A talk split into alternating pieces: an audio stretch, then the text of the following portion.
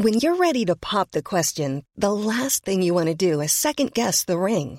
At Bluenile.com, you can design a one of a kind ring with the ease and convenience of shopping online. Choose your diamond and setting. When you find the one, you'll get it delivered right to your door. Go to Bluenile.com and use promo code LISTEN to get $50 off your purchase of $500 or more. That's code LISTEN at Bluenile.com for $50 off your purchase. Bluenile.com code LISTEN.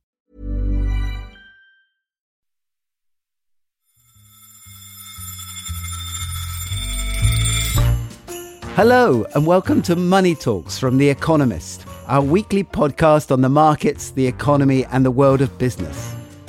I'm Henry Tricks, also known as Schumpeter, for my column on the business of doing business. And I've seized the Money Talks mic again to turn our gaze back over the trials, tribulations, and triumphs of the past 12 months. 2021 did not, despite our best hopes, bring an end to the pandemic. And as the year rolls around, we once again face a surging viral threat. But for all the suffering and destruction that COVID 19 has caused, our hope has been sustained by the many heroic human efforts of innovation, entrepreneurship, and dynamism that Money Talks celebrates. We've met Nobel Prize winners, VC venturers, and kings of crypto, delved back into the history of everything from QE to grocery shopping, and explored the future of international travel, of banking, and of money itself.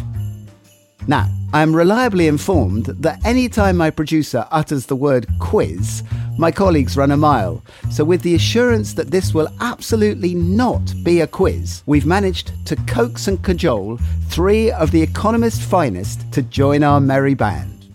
First, the Money Talks host with the most, Rachna Shanbhogue, our finance editor, who has relinquished her seat and consented to being on the other side of the mic today. Bravo, Rachna. It's a pleasure to be here, Henry, but I don't believe you and the producer. It's absolutely a quiz. well, we'll see about that. I'm back by popular demand, our US economics editor, Simon Rabinovich. How are things in DC? Uh, things are well, but I think it'd be more accurate to say that I'm back as the sacrificial lamb. Do not cross check my predictions from last year, please. and making his Money Talks unquiz debut, our Asia Business and Finance editor, Mike Bird in Hong Kong. Welcome, Mike. Hey, Henry. Not too nervous, I hope. No, of course I'm not nervous because it isn't a quiz, so there's nothing to feel nervous about. I'm obviously very, very relaxed. Okay, now I can think of a lot of words to describe 2021. Not all of them flattering, but it's always good to expand one's vocabulary. So to start us off, I would like to hear your words of the year, please. What word, phrase, or name most captures the zeitgeist of 2021, wherever you are? Simon, can we start with you? You moved not just countries, but whole economic systems this year. How's that been? Uh, well, it's not advisable to move during a pandemic, I would say, but it's certainly been interesting to go from one side of China US tensions. I had been based in Shanghai to the other side now that I'm based in Washington, D.C. You know, in fact, despite all of the, the China news, which continues to, to dominate much of the agenda here, without a doubt, the word of the year was transitory. Okay, transitory. I'm sure you will have heard it uh, potentially ad nauseum. Uh, it was popularized by the Federal Reserve, but it was a really commonplace description used by economists trying to kind of wrap their heads around the inflationary episode globally, um, but but especially in the United States. You know, inflation in November was nearly seven percent year on year, and for much of the year, the idea was that this inflation was ephemeral. It reflected all of the crazy dislocations coming from the recovery from the pandemic. Of course, what's happened in the last couple of months is that inflation has proven to be much more persistent. It's also proven to be a lot broader, spreading into things like rents, uh, wages as well. Uh, and so, famously, last month, at least famously for econ nerds, uh, Jerome Powell, the chair of the Federal Reserve, said it was time to retire the word. But to a certain extent, I think the jury is still out, which is that, you know, clearly, you know, if you define transitory as a two or three month thing, uh, that was not the correct definition of inflation. You know, if, however, we get to an economy looking more normal next year, you know, it could well be that a lot of what has been bringing heat to inflation will begin to cool down. Um, so that for me is the, the word of the year without a doubt. Rachna, transitory has been filling your pages as you edited the finance section this year. So, what's the word that's been ringing in your ears? Well, I have to say that the most striking sort of phrase that I came across this year has been DeFi, decentralized finance. This is the utterly kind of bonkers, disorientating idea that you could build a financial world on top of blockchains, that you have no need for middlemen, no need for intermediaries or regulators, that you know financial operations can work purely on the basis of so-called smart contracts that are built on blockchains. And The Economist itself has even thrown itself into the DeFi world, hasn't it? Yes, that's right. I mean, this was this was an utterly, utterly bonkers week. I, I actually had COVID that week, so all I was doing was sitting there watching our auction um, of uh, our own kind of non fungible token that we created uh, of one of our covers. Alice from Alice in Wonderland, kind of at the edge of the rabbit hole, just about to leap into this crazy world. We put it up for auction. 24 hours later, it had sold for 99.9 Ether, which at the time was about $420,000. So it was um, utterly sort of bewildering week. Fantastic. Um, Mike, DeFi, is that big where you are? It's pretty big. Hong Kong's pretty big into crypto in general, um, and I think you got a lot of early crypto development out of Japan as well. Yeah, and up until relatively recently, obviously you had a huge amount of um, mining going on. I mean, that's that's more sort of basic cryptocurrency in China until that was all very unceremoniously halted. Yeah, so a lot going on out here with that as well. So, what in Hong Kong and Asia at large, which I guess is your whole beat, What's the word of the year out there? The word of the year that I've chosen is Evergrande, or as some people will pronounce it when they're coming to the story for the first time, Evergrande. um, not Evergrande, Evergrande. It is uh, China's biggest property company by sales, and it has been for a while. And it is one of the most sort of fantastical and ridiculous financial stories of the past decade or so. One of the bits of advice I got when I moved out to Asia was don't become obsessed with Evergrande. Don't become obsessed with the Chinese property companies. You will look at the financials and you will say it's all about to collapse, and then it will never collapse. This has been a bugbear for a great many financial journalists and hedge funds and short sellers since long before I moved here. Um, there's a guy called Andrew Left, who's a short seller who's actually banned from. Uh, from market participation in Hong Kong for five years because he said Evergrande was insolvent. Um, he said that back in 2012, and he was banned from market conduct in Hong Kong in 2016 for five years. So he, is actually now unbanned again, just in time for Evergrande's unceremonious total collapse. Um, it finally, the rubber hit the road. They finally defaulted. They essentially had a business model based on borrowing enormous amounts and trying to run ahead of that by selling more and more housing at lower and lower prices, especially through the last 18 months, and more and more aggressively. And yes, it's all finally come to a rather sort of crazy end. And what's the what's the impact of that in in China at large? I mean, we were, I guess, expecting some kind of repercussions on the Chinese economy. Have they happened? Well, I think they're happening to some extent. You've seen this broader squeeze on the property sector in general. I think the main way to look at it is that household wealth in China is just overwhelming. Wealth everywhere is it's it's overwhelmingly concentrated in real estate. Even when you get into the financial side of the economy, the assets that people own, a lot of that eventually comes down to some real estate holding anyway, right? So I think that the way that it affects the Chinese economy and the main point of coming back is if people start to think that the that the model doesn't work anymore. This crazy, heavily indebted, relentless real estate development that it can all fall apart fairly quickly. I think if people start to think that the assets that they own aren't worth what they believe they are, then yeah, that I think is the major risk. Um, you started to see that a little bit, but we're not quite clear whether it gets uh, really substantially more serious than that. I mean, I guess, Mike, you could say that there is another word of the year that begins with the word ever, not just ever grand, but ever given the ship that got stuck in the uh, in the Suez Canal earlier on this year. and became the butt of every meme for days on end. Absolutely. I feel that was very much the, the sort of fun end of the supply chain disruption stuff. That was back early in the year when it was all all a sort of bit of a joke, a bit of oh, aren't, aren't we having a little bit of delays getting things before it became a sort of massive issue where we're going to have to hike interest rates to fix supply chains and all of that. It was the enjoyable end of the spectrum as far as things went. So, is that your word of the year, Henry? Nope. My word of the year is the metaverse. I think it was one of those words that only your true sci fi buff would have known about beforehand. It was mentioned in this novel by Neal Stephenson called Snow Crash, which everyone claims to have read, but I'm afraid I never did. It basically became common currency in the last quarter of the year, especially when Mark Zuckerberg, sometimes dressed as a gauche looking avatar, announced that uh, his company was going to change its name from Facebook to Meta, or at least the holding company, and that it was going to devote $10 billion this year, a whopping sum really, to building out its kind of metaverse dreams.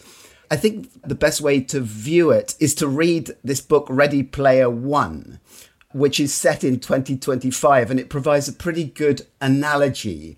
Uh, it basically describes the metaverse as a place where you escape from the miseries of everyday life in a world of kind of climate change, energy shortages, and everything by cranking up your PC, putting on your haptic suit, and entering the Oasis, which is like a parallel universe where you can change your identity and work and uh, hang out and even fall in love. That's the best depiction of the metaverse that I've seen.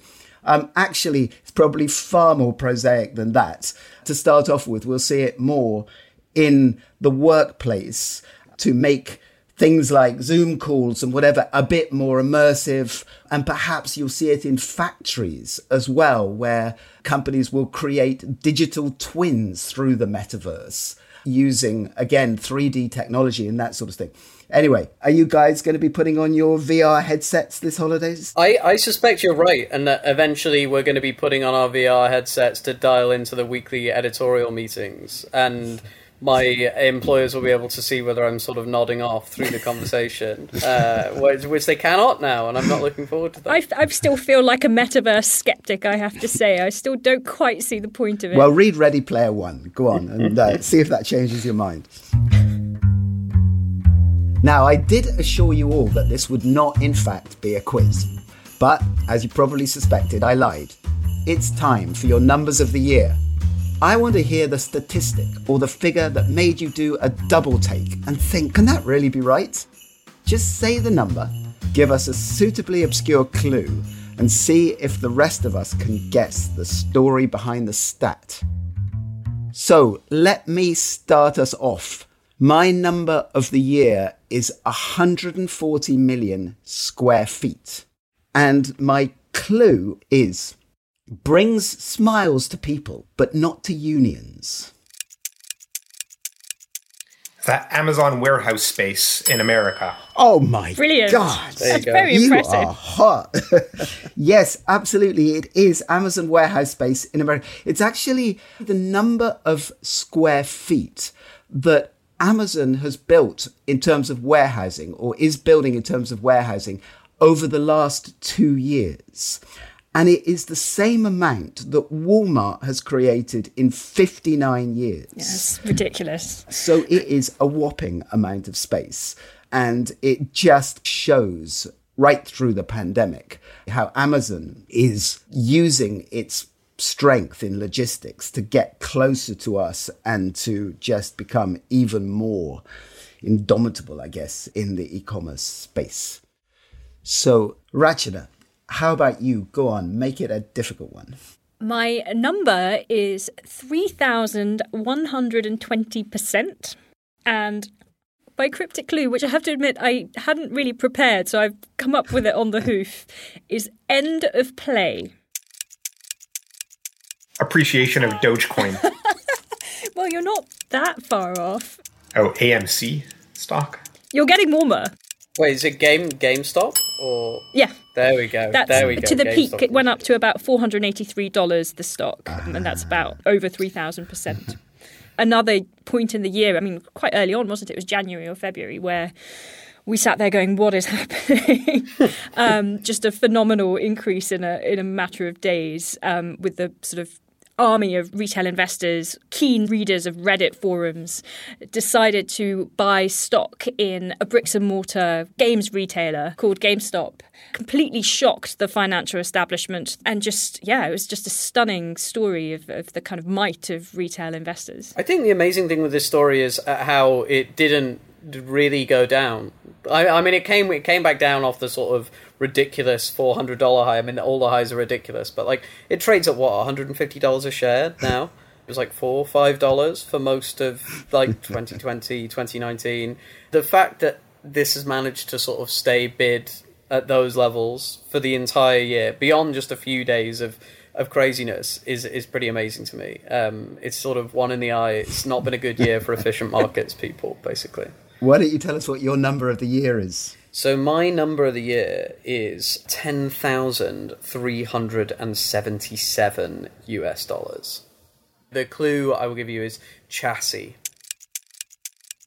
Oh, I wanted to say shipping rates. Is it something like that? It is something like that. Uh, it is the average price of a forty-foot container sent by ship. It's by a consultancy called Drewry, and it's uh, it's an aggregate of a number of different routes. That is the peak that was reached in mid September, which I think was triple the level that it was at the same time last year, and even you know late last year that those levels had already gone up quite a lot. So I think the normal level is sort of sub two thousand dollars or the pre-pandemic level. Maybe maybe this is the new normal, and the the chassis refers to the fact that a big part of the reason that things are still sort of snarled up is the fact that you have all these empty containers sitting on the chassis in the you know the port of Los Angeles, and yeah, this is the main source of the the squeeze at the moment. So, Simon, did your freight make it to the US from Shanghai? Amazingly, it did. And, and frankly, I should have been able to get Mike's clue because I was somebody who was unfortunately having to book it, not a 40 foot container, but a 20 foot container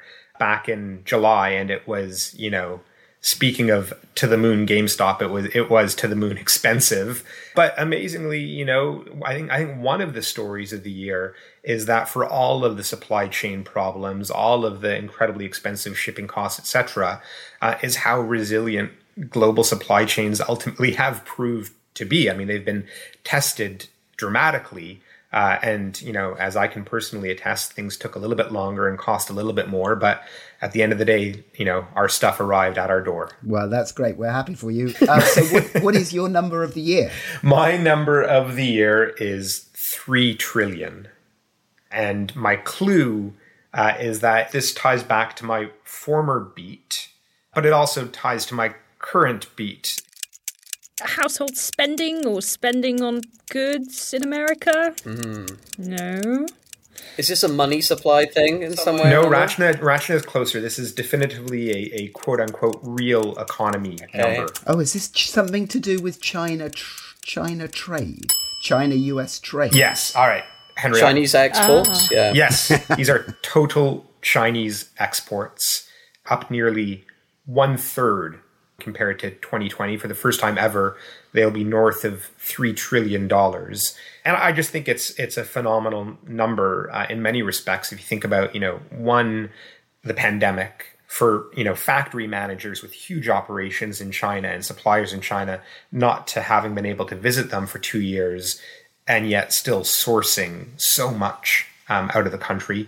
Plus, of course, we're multiple years now into the U.S. trade war, uh, tariffs leveled against China, uh, and yet U.S. imports from China are, are, at record levels. It seems kind of unthinkable, but China's share of global export market has has increased, gone up to about twenty percent now from from fifteen percent before the pandemic. And then I think one of the striking things is how sophisticated the exports have grown to the point that China has now become a really, really important export hub uh, for Teslas. So if you see a new Tesla Model 3 driving around the European roads, odds are that was manufactured in China. So that for me is is a number of the year. And of course it ties into Evergrande as well, because I think one of the reasons that China has been confident about, you know, cracking down on its property sector uh, is knowing that it has external demand as such an important crutch that it can lean on. Thank you all. We'll be back in a minute when it's going to get even more fiendishly cryptic. But first, it is the absolute best time of the year to become an Economist subscriber because it is Christmas double issue time. The current issue of The Economist is bursting with extraordinary, important, and beautiful stories, long reads, and essays from my colleagues around the world. If you haven't been promised one in your stocking already, the bumper double issue is on all good newsstands and online at economist.com. And our gift to you is a special offer for Money Talks listeners at economist.com forward slash podcast offer. You'll find that link in the notes for this episode.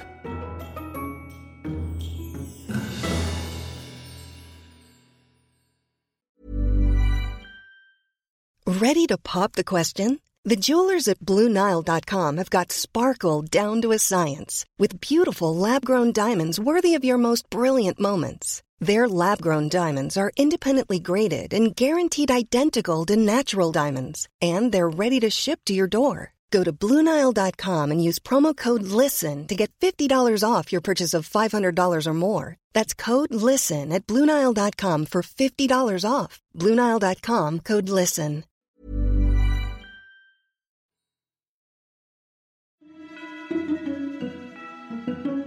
Right, folks, it's time for round three, and I hope you've all done your homework because it's time for show and tell. It's the mystery item round. I've asked each of you to bring along an extremely mundane household item that provides a clue to something that happened in 2021. So, Rachna, can you start us off? What have you bought for us? Sure. So I've got a packet of Tyrrell's hand cooked vegetable crisps, but sadly it's empty. There's nothing in here. Hmm. Anything?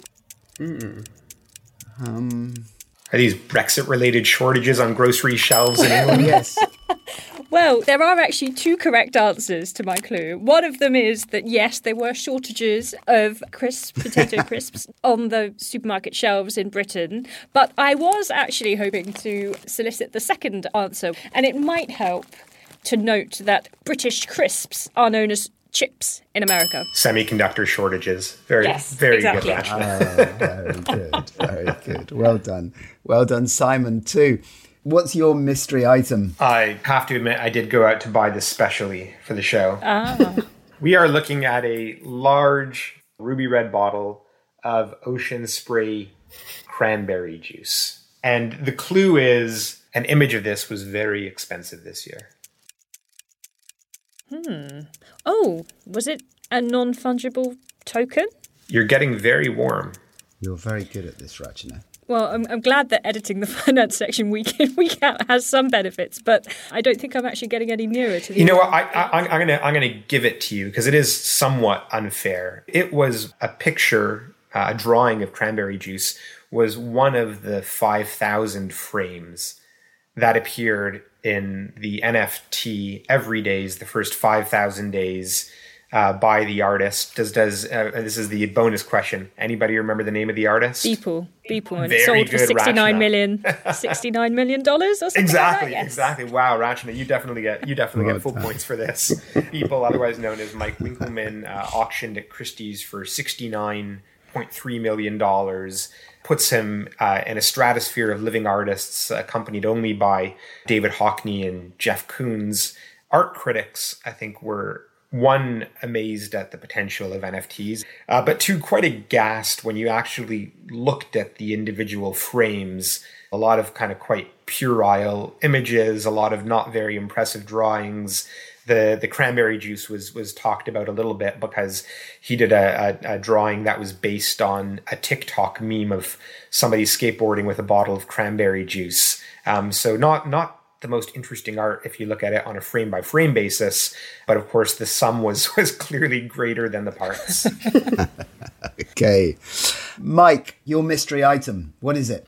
So this will maybe not be familiar to many people, but this is something that exists in a lot of places. Here, it's a it's an octopus card. Uh, it's for the the Hong Kong MTR for the Metro. So it's the equivalent of an Oyster card, or um, you know, same sort of thing in many other places. The main clue, I guess, is that this is obviously for, for loading money onto. Oh, so is this something to do with fintech? Not Or quite. something no. like that? Could it be the advent of universal ID money slash vaccine passport cards? No, that's not that's not quite right. It's programmable money, is that it? It's There we go. stimulus There we go. money on cards that were issued in Hong Kong? Yes, yes, absolutely. So this is it was issued in Hong Kong, but I think this was the year as well that globally this became a much bigger deal. We've seen sort of minor experiments with this stuff before, particularly in in Japan. You've seen you know just drops of money to consumers. Hong Kong was one of the places that gave people lump sums of cash throughout the year. Um, you know, dropped onto among other things their octopus cards. I didn't get any because I'm not a permanent resident of Hong Kong, and we were cruelly excluded from the plan.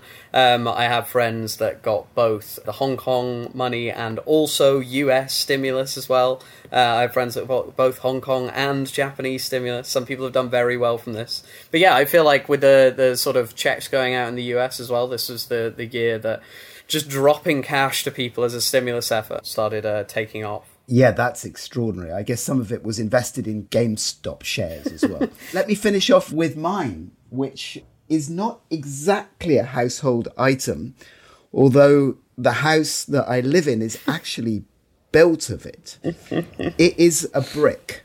And and this will be easy for Rachna. There was a time when these things were made in abundance, and then there was a shortage. Hmm, I wish you hadn't said it would be easy for me. I don't. Think of how you make bricks. In a kiln? Oh, this is getting. You think we're too Is there clever? shortages of sand around the world? Is that part of? No, no, no, it's not sand. Uh, you're getting close. But uh, if you can think of glass or ceramics or steel, it suddenly became incredibly expensive to make all these things. Can you remember why that was? Gas prices going up. Yes, there you got it. yes. It took me. It took me a while to get there. yes. Well, Henry, you wrote plenty about this as it was happening. Yes, that's right. High demand in China and shortage of supplies coming from Russia, lack of storage space in, in the UK and elsewhere. And uh, the reason why I used the word abundance was because, yes, it was a kind of, they always talked about the age of abundance in energy, you know, that there was just a sort of a massive amount to tap. Um, and suddenly it became clear that there had been quite a lot of underinvestment. And as the bounce back came, then prices of all those fossil fuels suddenly went ballistic.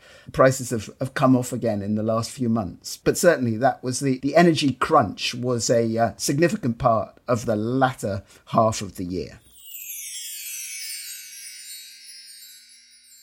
Okay, final round. To bring 2021 to a close and to give us all the courage to face whatever 2022 may bring, I have one parting request for you all a prediction. You have a pretty impressive record to beat. Our festive fortune tellers did remarkably well last year. Simon, you predicted that fewer than a dozen countries would see negative growth in 2021, with so much pent up energy waiting to expand. Now, you told us at the beginning of the show that you weren't too too happy about your predictions. How did they work out? Well, put in that light, it sounds pretty good. I, I do think one of my underlying views was that the pandemic would be more or less sorted out by now, which clearly uh, should have should have spoken to an epidemiologist for that one. exactly. Our Wall Street correspondent Alice Fulwood foresaw 2021 as being the year of the deal, with massive M&A as companies spent their war chests. Well, Bain is now reporting that 2021 saw the highest M&A deal value in history, but that SPAC, another word of the year, I guess, and VC deals grew up to five times faster than even that. And then our supernaturally far-sighted business affairs editor Patrick Foulis predicted the year of the bottleneck, which sadly we know to have been the case. And I, for my sins, said that 5G would finally have its moment, and it might do with the metaverse. So, as 2022 hoves into view, what should we be on the lookout for in the coming 12 months? Mike, let's start with you.